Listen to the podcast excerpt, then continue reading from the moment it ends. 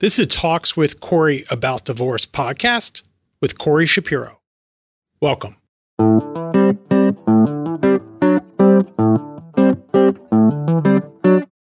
Today's topic is about threats.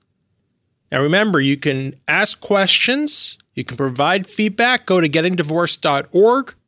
If I don't have any questions, I'm just going to discuss, some might say, rant on a topic.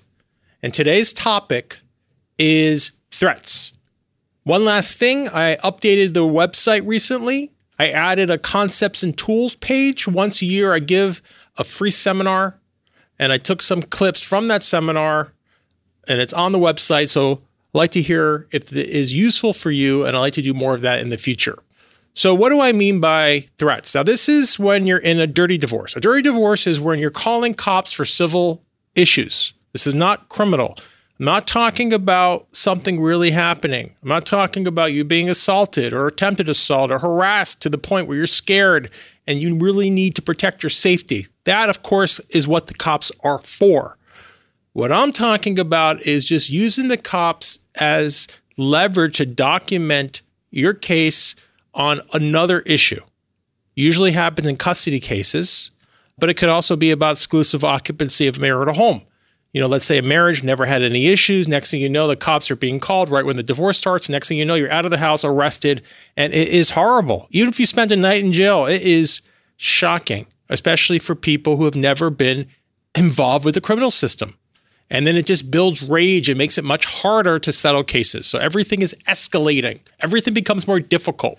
So it's not only calling the cops, you can also go to your therapist and talk about an issue that you may have had or seen with your spouse over their parenting. Of course, these issues usually are months, you know, in the past. When the issue happened, you did nothing, but now all of a sudden you're making something of it. Also, threatening or reporting your spouse to child protective services that say you don't want overnights or you just want to gain, again, more leverage in your divorce. This is what you do. And, you know, being investigated by child protective services, even if it becomes unfounded, that means nothing is going to happen to you long term. It is unnerving. And again, it makes it difficult. You're just unsettled. And with all this pressure, it's just increasing the chances that you're going to lose your mind in your divorce. And just because your spouse loses their mind doesn't mean you have to. And that's the key. You have to have a lot of control here, a lot of focus, thinking about your long term goals. So here's my two tips we don't escalate, we try to be efficient if we can. So the first tip is about being like the royals. I don't know if you saw the Harry and Meghan interview with Oprah. I mean, usually the royals don't respond to things.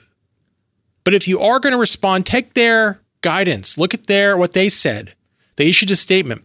And this is after Harry and Meghan really said some, you know, uncomfortable things about the firm. That's what they called, you know, the, the royals or who who, you know, is organizing all this. But here's their response. It's the whole family is saddened to learn the full extent of how challenging the last few years have been for Harry and Meghan. It's starting with empathy, other person's perspective, Harry and Meghan can hear that. They're not defensive. That's A plus.